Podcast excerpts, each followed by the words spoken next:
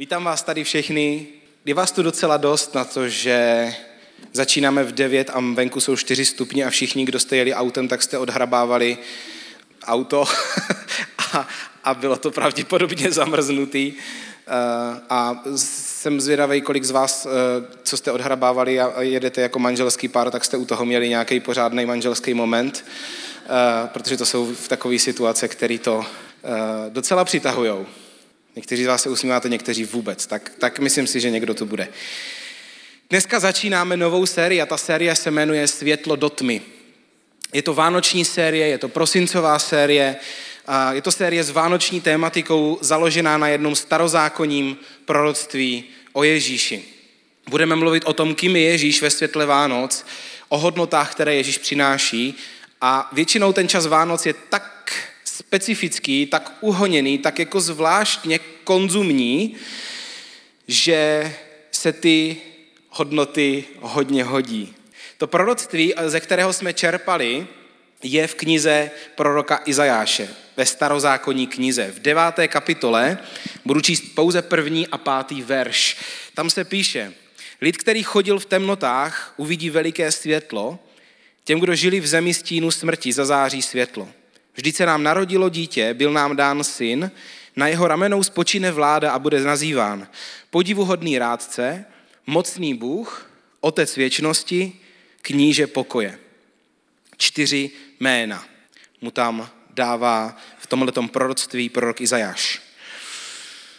Izajášova služba se datuje asi do 8. století před Kristem. Židovský národ tehdy žil v modlářství, uctívali jiné bohy, honili se za bohatstvím, utiskovali chudé, jinými slovy se hodně vzdálili od toho, kým byl jejich Bůh a od té smlouvy, kterou uzavřeli s hospodinem. Izajáš je varuje, tak jako většina starozákonních proroků, ať se vrátí k Bohu. Měli docela náročnou práci starozákonní proroci, nebylo to vděčný. Varuje, ať se vrátí k Bohu, jinak je bude čekat soud skrze mocné říše, nejdříve Asýrii, potom Babylon. Zároveň jakoby jedním dechem v téhleté pasáži Izajáš dodává, že přijde naděje, že se narodí král z Davidova rodu, což je linie směřující právě k Mesiáši. A že tento král bude mocně vládnout a přinese pokoj. Ten text, pokud jste, si, pokud jste si to četli pozorně, tak je v minulém čase. Narodilo se nám dítě, ale to je v hebrejských proroctvích časté. Oni to trošku jinak jednak pracují s minulým a s budoucím časem a zároveň ty proroctví jsou tak vyslovené, jako by se oni už v budoucnu radovali z toho, že se to stalo. Jinými slovy, oni už se jakoby přinášejí do té chvíle, kdy to proroctví se naplní. Ježíši tam nazývám čtyři jmény. Podivuhodný rádce, mocný Bůh, Otec věčnosti a kníže pokoje. Problém pro nás je, že prosinec má tři neděle.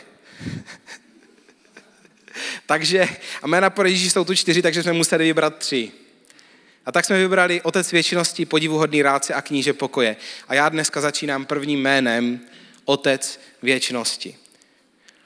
A budeme vlastně celý, den, celý to kázání, dneska celý dnešek budeme mluvit o tomhletom jménu, které nese Ježíš, který nese Mesiáš. Otec věčnosti. Otec v tomhletom významu znamená něco jako zdroj. Někoho, z koho vychází věčnost. Kdo je jakoby autorem věčnosti. Což už samo o sobě už nám to trošku zavařuje mozek, protože žijeme na omezené časové ose a Bůh ne. A zároveň je to někdo, kdo, nám učí, kdo nás učí dávat význam věčnosti. Věčnost je první věc, kterou si chceme v tom předvánočním čase připomínat, protože je s Bohem tak spjatá. Dokonce na některých místech v písmu se píše o tom, že věčnost souvisí s poznáním Boha. Věčný život je jako by dědictví, do budoucna dědictví, které získá každý, kdo zná Boha. Jan 17.3, to je ten věčný život, aby poznali tebe, jediného pravého Boha a toho, jehož si poslal Ježíše Krista. Je to použito tohleto konkrétní slovo, věčný život, nebo tahle ta fráze, přes 40, 40 eh, v Novém zákoně. A je to zajímavý. Věčnost v kontextu Vánoc, Vánoce, jestli něco jsou, tak rozhodně tam té věčnosti moc není, protože vždycky je to koncentrovaný období, kdy strašně moc nakupujeme, Eh, hodíme se, pečeme, uklízíme pak to najednou prostě mávnutím kouzelného proutku skončí, respektive kalendář to ohraničí a za rok jedeme to samý znovu. A pak znovu, a pak znovu, a pak znovu. A pravděpodobně to tak budeme dělat do té doby, dokud se něco nezmění, ono se určitě něco nezmění, protože to na tom je postavena spoustu, spoustu biznisu. A tak funguje tento svět. Takže věčnost do Vánoc úplně moc nepatří v kontextu naší společnosti, ale pro nás patří věčnost do našeho přemýšlení, pokud nás studujeme Ježíše. Jak je to v Česku? To je zajímavý. Poslední době roste víra v Česku, zejména mezi mladými lidmi v život po, v život po životě. Mezi mladými lidmi roste víra v život po životě. V roce 2008 věřilo v Česku jenom 27 procent mladých lidí mezi 18 a 29 lety na život po životě. V roce 2018 to bylo 45 Není tam jenom křesťanský pohled v tom? Teď mluvím o životu po životě. Výzkum Masarykovy univerzitu z roku 2021 potom ukázal, že v peklo věří 20% Čechů, ale v existenci nebe, tudíž ráje, věří třetina. Zajímavé. Nejsme tak ateističtí jako Češi. Zejména mladší generace už není tak ateistická, ale jsme sekulární a jsme nedůvěřiví. A je tam ještě jedna klíčová věc. Naprosto klíčová. Věřit ve věčnost totiž neznamená, že se chováme, jako kdyby na věčnosti opravdu záleželo.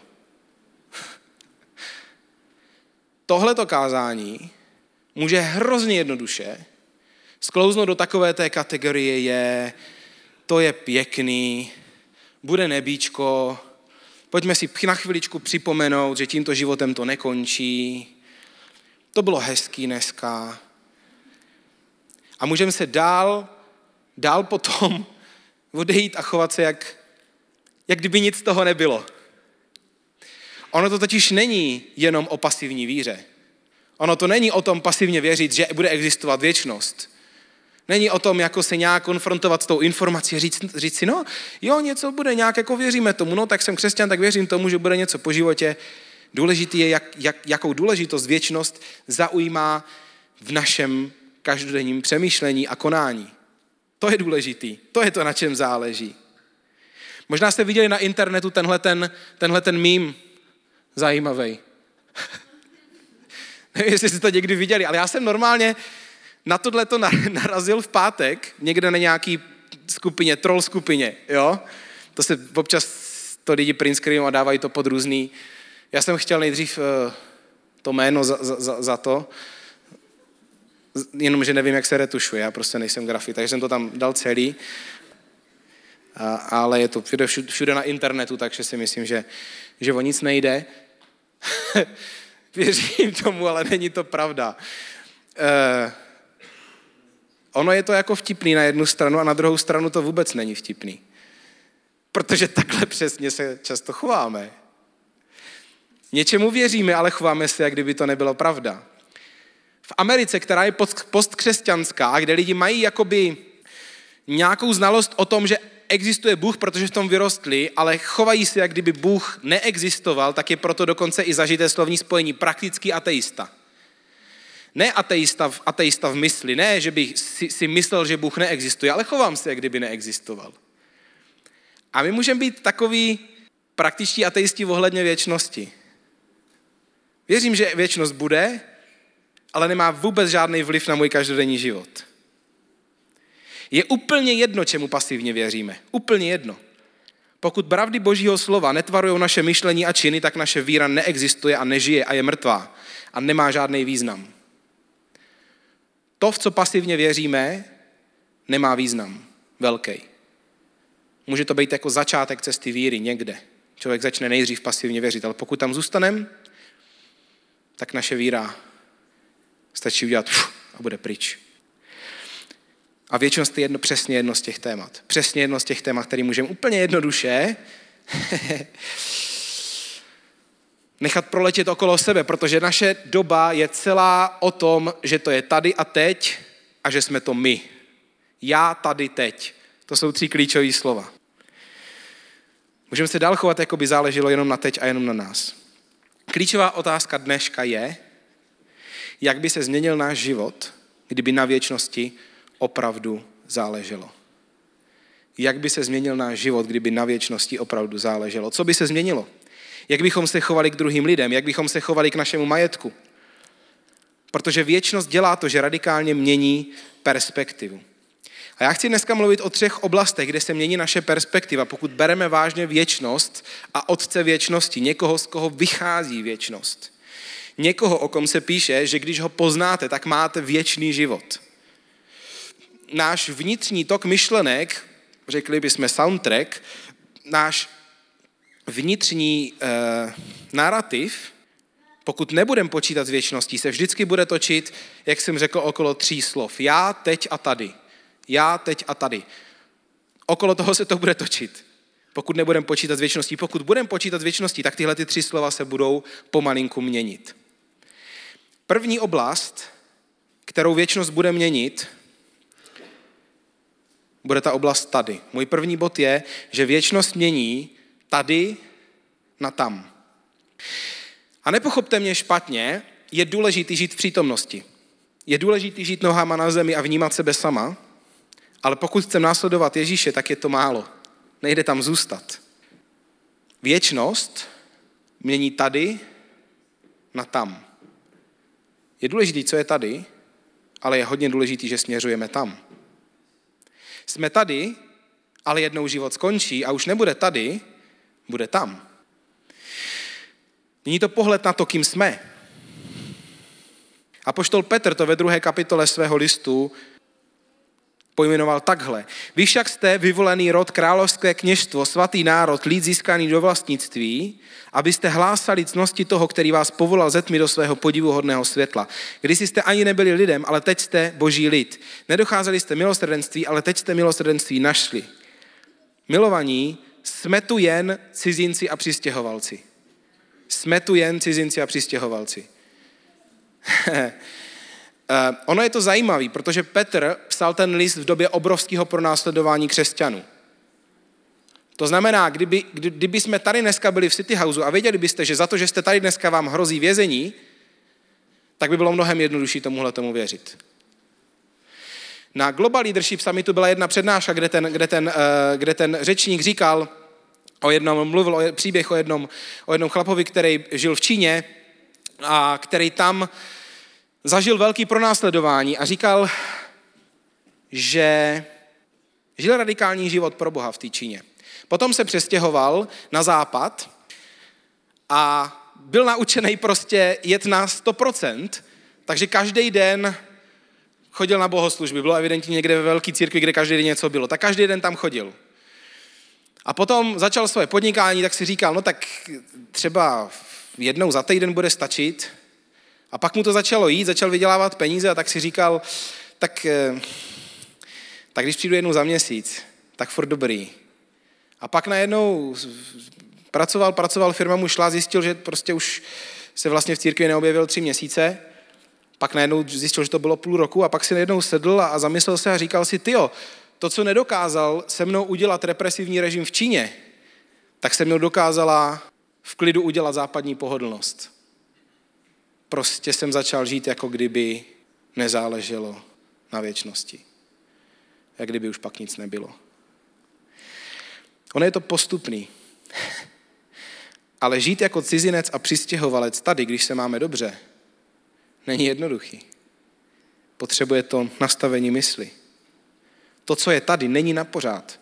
Každý z nás jednou bude stát před Bohem, bude se zodpovídat za svůj život a za to, co mu Bůh svěřil. A poštol Pavel napsal, že pokud má někdo naději jenom pro tento život, tak je nejubožejší ze všech lidí.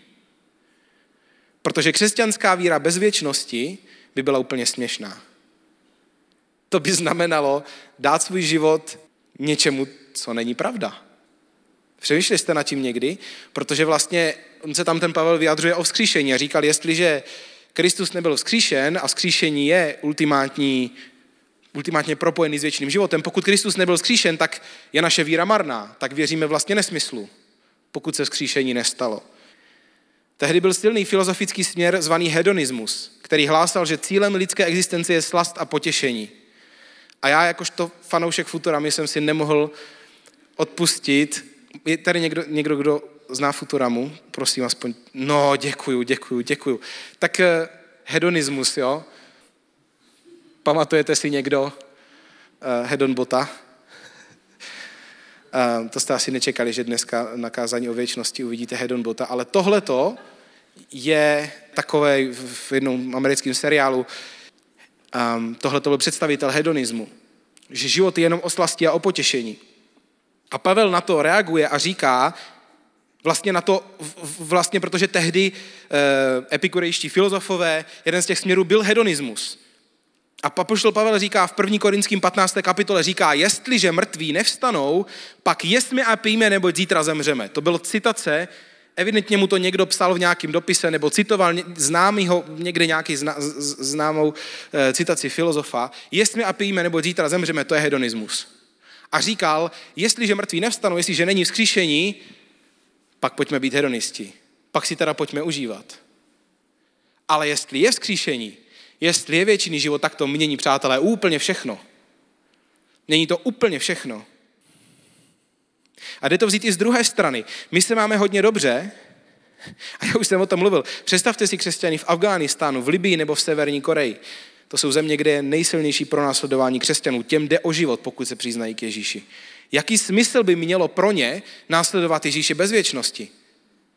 Jaký by to vůbec mělo smysl, pokud by nemělo následovat něco mnohem lepšího po tomhletom životě, po tomhletom světě. A někdy možná jste v té chvíli, si říkáte, musí být něco lepšího, tohle nemůže být všechno. A taky, že není. Je to obrovská naděje, že po smrti nás čeká věčnost s Ježíšem, kde nebude pláč ani bolest, ale věčná radost. A věří v to dokonce třetina Čechů. Tady se mění na tam. Tady se mění na tam. Není to dneska téma mýho kázání, ale věčnost je, je ultimátní odpověď i na lidský utrpení. Pokud by tohle to měl být konec. Pokud by holokaust měl zůstat jen tak, spravedlnost by měla zůstat nevyslovená, nenastolená. Jaký smysl by to mělo? Tady se mění na tam. Můj druhý bod je, že věčnost mění já na oni. Já, já, já na oni. Pokud následuji Ježíše, pak už to není jenom o mně, ale i o tom, jak odrážím Boha a jeho hodnoty druhým. Ta pasáž, kde se psalo, že jsme cizinci a přistěhovalci, pokračuje. Milovaní jsme tu jen cizinci a přistěhovalci. A tak vás vyzývám, zdržujte se tělesných žádostí, které ohrožují duši a veďte mezi pohany poctivý život. Místo, aby vás pomlouvali jako zločince, a tě raději oslavují Boha v den navštívení, protože viděli vaše dobré skutky. Den navštívení znamená konec času, kdy se Ježíš vrátí po druhé. Znamená to, že si Ježíšovi následovníci, že si máme držet dobrou pověst a vést lidi okolo sebe svým chováním k Bohu. A to speciálně, speciálně ještě platí pro vedoucí, pro ty, kdo vedou ostatní v církvi. Pokud někdo vede v církvi a nese zodpovědnost, tak často to říkáme těm lidem. Říkám, už nejde jenom o tebe. Jde o příklad, který dáváš. Příklad je první a nejdůležitější věc, který jakýkoliv vedoucí může ostatním dát. Dobrýho vedoucího poznáte podle toho, že dává příklad. Že dává příklad, že žije to, jak by to mělo vypadat. Proto vést není jednoduchý. Protože to není jenom o tom umět zorganizovat druhý lidi. Speciálně v církvi je to o tom. A nejenom v církvi. Každý by chtěl mít šéfa, který dává příklad. I v práci byste to chtěli mít. Chtěli bychom, to mít, chtěli bychom mít takový politiky. Každý by se nad sebou chtěl mít člověka, co dává příklad. A v církvi to platí něko, několikanásobně. Náš příklad ostatním. Vedoucí by měl být příkladem v tom, že, že má zájem o lidi, že má zdravý vztah k církvi, ale i v tom, že má postoj pokory nebo štědrosti. Tohle jsou třeba hodnoty pro vedoucí, které my máme v City Houseu.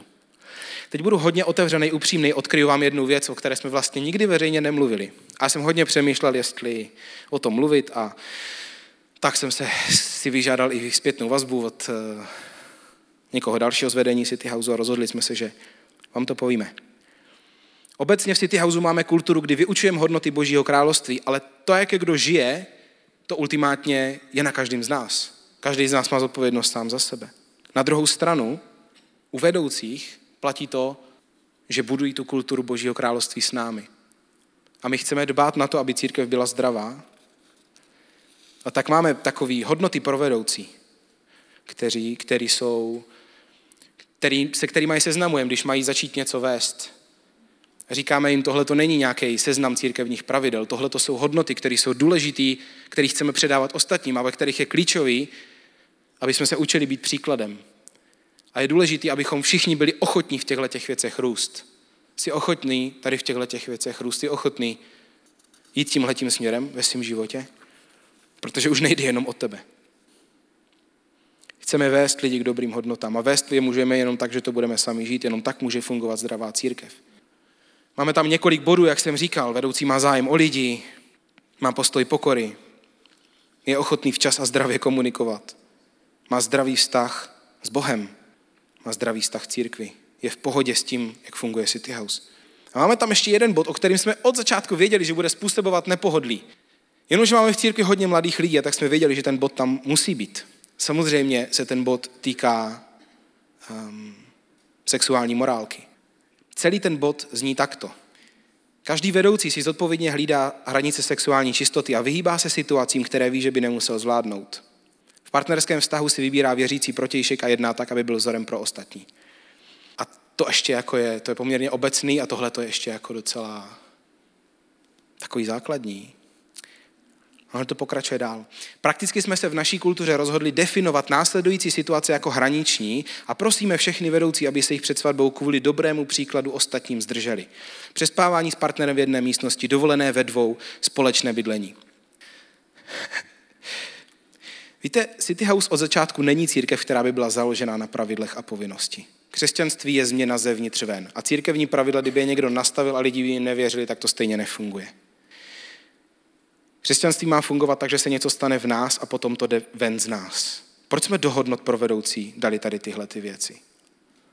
Proč jsme tam definovali něco jako hraniční situace, které jsou taková šedá zóna a my říkáme, kvůli dobrému příkladu ostatním prosíme vedoucí, zdržte se toho před svatbou. To jako církev kontroluje lidi?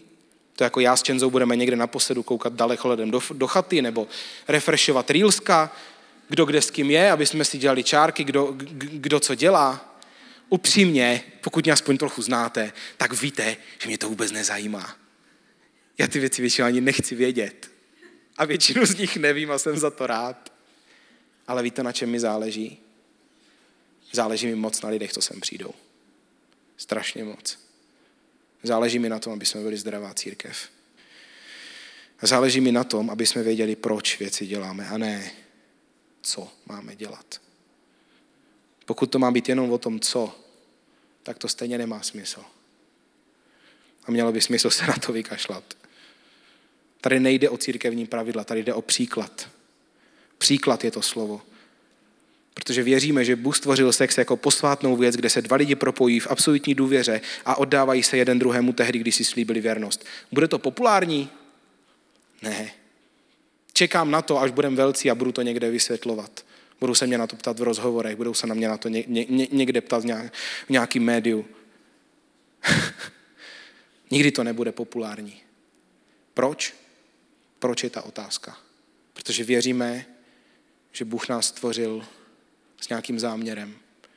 Protože věříme, že čistota vede ke zdravým vztahům, ke zdravým manželstvím.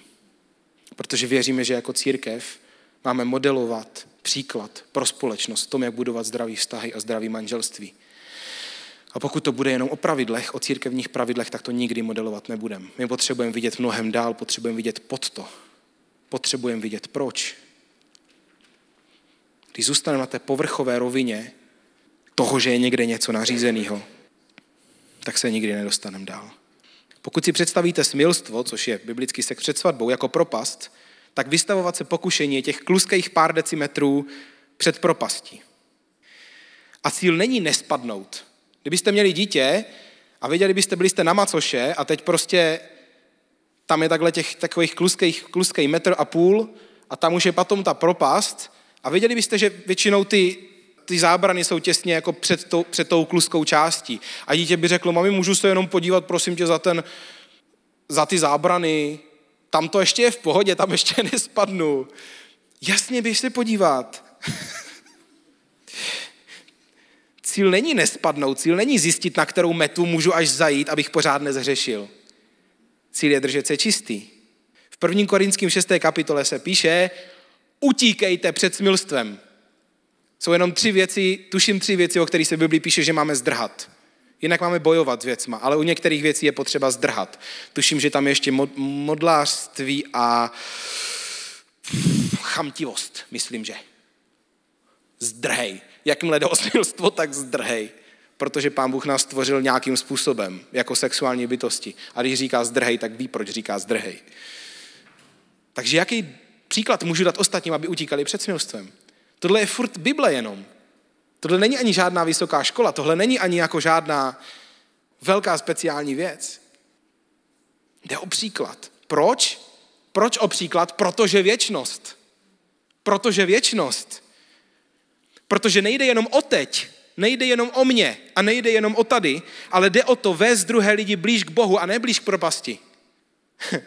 Pokud přijdete sem do církve a jste mladí a nemáte možná dobrý příklady vztahu, je vám možná 14, 15, 16, 17, já chci, abyste v City Houseu viděli vedoucí, kteří milují Boha a budou vám dávat příklad zdravých a čistých vztahů, které povedou do zdravých a čistých manželství.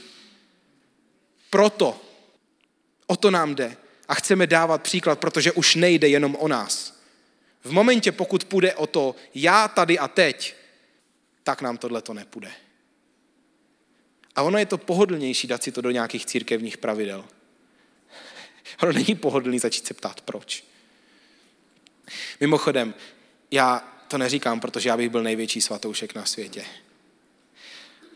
Ale znal jsem sám sebe a tak jsem se modlíval, když jsem byl teenager, tak jsem se modlíval, bože, já se znám, takže kdybych chtěl udělat někdy nějakou fakt blbost, tak ti dopředu říkám, prosím tě, ochraň v tu chvíli. A pak se to několikrát stalo a jsem se vstekal samozřejmě, ale věděl jsem v tu chvíli, že mě Bůh zachránil v mojí slabé chvilce a byl jsem za to hrozně rád. Pamatuju si, že jednou to mi mohlo být tak pff, okolo 19, tak jsem měl jít ven se slečnou, která se mi opravdu velmi líbila a která, u kterou bych asi, nevím, jestli bych dokázal udržet hranice eh, tak, jak bych chtěl. A jim vykradli barák den předtím. A ona nemohla. A teďka jako nechci zacházet do toho, jako že nechápu, jak to, jak to funguje, jo, a nechci, abyste si začali říkat, jako že Bůh dopustil vykradení baráku proto, aby mě ochránil, jo. Tady tyhle ty konstrukce, to jsou lidské konstrukce, to rovnou puste z hlavy. Ale pointa je, já jsem znal sám sebe. A říkal jsem, bože, kdybych náhodou už jako se chtěl blížit té propasti, tak mě prosím tě vezmi a zatáhni mě zpátky. Bible je dost jasná v tom, když, a Ježíš je dost jasný v tom, když je někdo slabší ve víře a když někdo není tak pevný, jak my, tak abychom ho chránili vlastním příkladem. Ježíš vlastně mluví u kontextu dětí. Tak on vlastně na jednom místě říká, že hná dětem a říká, um, říká, pokud nebudete jako děti, tak nikdy nepřijdete do Božího království a dává děti za příklad, jejich nevinnost, jejich důvěru. A potom říká, Matoušovi evangeliu 18. kapitola 6. verš říká, kdokoliv by ale svedl jednoho z těchto maličkých, kteří ve mně věří, bylo by pro něj lepší, kdyby mu na krk pověsili velký mlínský kámen a utopili ho v mořské hlubině. Pokud byste svedli, pokud svedete jednoho z lidí, který ještě nedokážou rozeznat dobrý od zlýho, jinými slovy, tak tak je to hodně blbý a Bůh se na to dívá velmi negativně. Do City House přichází hodně duchovních dětí. Prosím, dbejme na to, jaký příklad v nás uvidí. City House nikdy nebude o církevních pravidlech, ale hodně bude o tom, abychom chápali toho, čemu věříme. A hodně bude o příkladu, který nám dává Ježíš a bude o písmu. Nemůžeme si vybírat něco, co se jako kulturně hodí do naší doby, tak tomu budeme věřit, protože to vlastně nám zlepšuje život. Ono se z křesťanství může stávat takový lifehack, jakože Bůh mi zlepší život, tak to, to, čím mi Bůh zlepší život, to si vezmu. Ale to, co by mi nějak mělo narušit moji pohodlnost a moje ego, ha, to ne. A budeme si z toho, budeme si vymýšlet potom důvody, proč ne. Vždycky budeme chtít dělat církev, která bude přitažlivá, kam budete chtít jít, kam budete chtít pozvat přátele. Ale zároveň mně je úplně jedno, jestli nějaká věc je populární nebo nepopulární. Protože život není videohra. A my se někdy chováme k celému křesťanskému životu, jako kdyby to byla videohra. jak kdyby věčnost neexistovala, jak kdyby to bylo jenom o nás a jenom o teď a jenom o tady. Jenomže ono není. Jenomže ono není. A jsou lidi, kteří zemřou a zemřou bez naděje. To je můj druhý bod. Věčnost mění já na oni. Už nejde jenom o mě. A třetí bod je, že věčnost mění teď na potom. Věčnost mění teď na potom. Pokud nebereme v potaz věčnost, potom řešíme jenom to, co je teď. Dáváme hlavní fokus na kariéru, na naši hlavní image, na náš majetek a na úspěch. Pokud bereme ohled na věčnost, potom víme, že všechno z toho tady, všechno z toho, co je teď, tady zůstane a nic si na věčnost nevezmeme. Je důležité nechat odkaz, ale pokud ten odkaz bude jenom materiální a bude se týkat našeho ega, tak tady všechno zůstane. C.S. Lewis, který ho minule citovala Verča, řekl, všechno, co není věčné, je nekonečně zastaralé. Ono to anglicky zní o něco líp. All that is not eternal is eternally out of date. To zní o něco líp. A závislost na teď je jedním z hlavních důvodů, proč lidi nedokážou být blízko Bohu. Když Ježíš dával příklad, mluvil o rozsévači, který rozsývá boží slovo, tak tam jsou, čtyři, jsou tam tři případy, proč člověk nedokáže, to, to slovo nedokáže opadnout na úrodnou půdu. A jeden z těch tří jsou lidi, kteří jsou, to slovo je zadušený starostma tohoto světa, oklamáním bohatstvím a chtivostí. Marek 4, 18 až 19. Další jsou ti, kterým se, kterým se seje do trní. To jsou ti, kteří slyší slovo, ale pak přicházejí starosti tohoto světa, oklamání bohatstvím a chtivost po dalších věcech a dusí slovo, takže se stává neplodným. Starosti tohoto světa, oklamání bohatstvím a chtivost po dalších věcem, eh, věcech. V jiném příkladu jsou lidské radovánky nebo něco takového. Jinými slovy, slyšíme to boží slovo, říkáme si, jo, to je dobrý, to je zajímavý, to je fajn. Jenomže pak je pondělí, úterý, středa, čtvrtek a, máme starosti a říkáme si, jo, bych tohle to fakt chtěla, najednou už to tam není. Život bez věčnosti znamená, že nám zbude pouze to, co je teď. Ale bohatství oklamává. Chamtivost oklamává. Ježíš na to stejný téma naráží ještě jednou, když říká, nehromatě si poklady na zemi, kde je ničí mol a res a kde zloději vykopávají a kradou. Raději si hromaďte poklady v nebi, kde je mol a res neničí a zloději nevykopávají ani nekradou. Tohle je jeden z klíčových důvodů pro štědrost. Kdykoliv investujeme do Božího království, tak to je investice, která ovlivňuje věčnost. Proto to má smysl. Protože neděláme sbírky v církvi a, a nedáváme desátky proto, protože chceme koupit židle do City Houseu a chceme koupit polštářky, aby se vám líp sedělo. Všechno to jsou jenom podružné věci o který primárně nejde, protože jde o to budovat Boží království. Vždycky můžeme vidět jenom, jenom povrch, anebo můžeme vidět to, proč zatím. U věčnosti je to klíčový. Můžeme akceptovat, že věčnost je, anebo můžeme pustit do sebe ten nádech toho, co to znamená pro celý náš život, pokud věčnost opravdu je. Pokud to tímhletím životem nekončí. A co to mění? Protože vám garantuju, kdykoliv se člověk dostane do období, kdy takhle skloní hlavu a začne být příliš ponořený jenom v já, tady a teď, tak pak nejsme povznesení. Nejsme nějak extra šťastní. Pak jsme uhonění, většinou ztrácíme naději, ztrácíme smysl. Šalamón ve starém zákoně napsal, že Bůh dal člověku do srdce touhu po věčnosti, ale člověk nevystihne boží, boží dílo od začátku do konce. Jinými slovy, tam je jenom ta touha po té věčnosti, ale může být naplněna až v momentě, kdy jsme propojeni s někým, kdo je zdroj věčnosti. Jinak tam je jenom ta touha, uf, kežby, kežby, kežby, ale nemůže to jít dál. Vánoce jsou nejvíc materialistický měsíc v roce. Prosinec všichni kupují dárky, jsou slavy, přemýšlíme hodně nad penězi, někdo dostává vánoční bonusy, tiž eh, ti, nevím, jestli šťastnější z nás úplně, ale ti, kteří mají to privilegium, že máte vánoční bonusy. Přitom všem je nesmírně důležitý nezapomenout na věčnost. Chci zopakovat všechno, o čem jsme dneska mluvili. Protože Ježíš před těmi skoro třemi tisíci lety o něm Izajáš prorokoval, že to je otec věčnosti a že se narodí to dítě. A dneska to období pro nás jsou Vánoce. kde dotek věčnosti v podstatě není. Kde to je tak nějak všechno jenom poparfémovaný nějakým vánočním, nějakou vánoční vůní, ale je to všechno jenom povrch. Ježíš je zdroj věčnosti, je to někdo, kdo přináší perspektivu věčnosti do všeho, čím jsme. A pak se naše tady já a teď může měnit. Tady se mění na tam. Já se mění na oni. A teď se mění na potom. Možná jste si dneska uvědomili, že možná v čase před Vánoci, když si připomínáme, že přišel na svět Otec věčnosti, té věčnosti ve vašem životě moc není. Možná, že jste si dneska uvědomili, že jste, že vlastně pasivně věříte jenom ve věčnost. Možná jste teďka v posledních týdnech a měsících žili jenom pro to, co je tady. Jenom pro svoje já a jenom pro teď.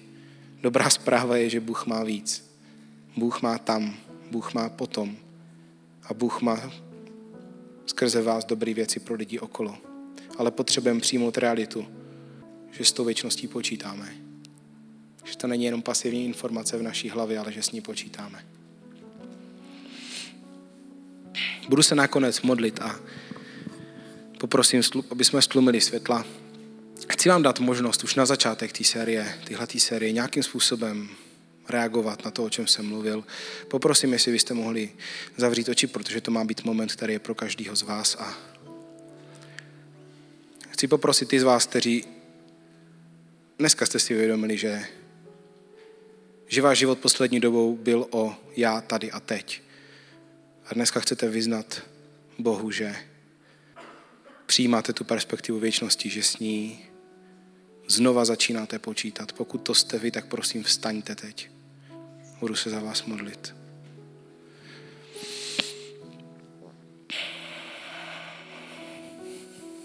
Díky. Ježíši, díky za to, že jsi Otec věčnosti. Díky za to, že se můžeme propojit s tebou, který dáváš ten věčný smysl věcem.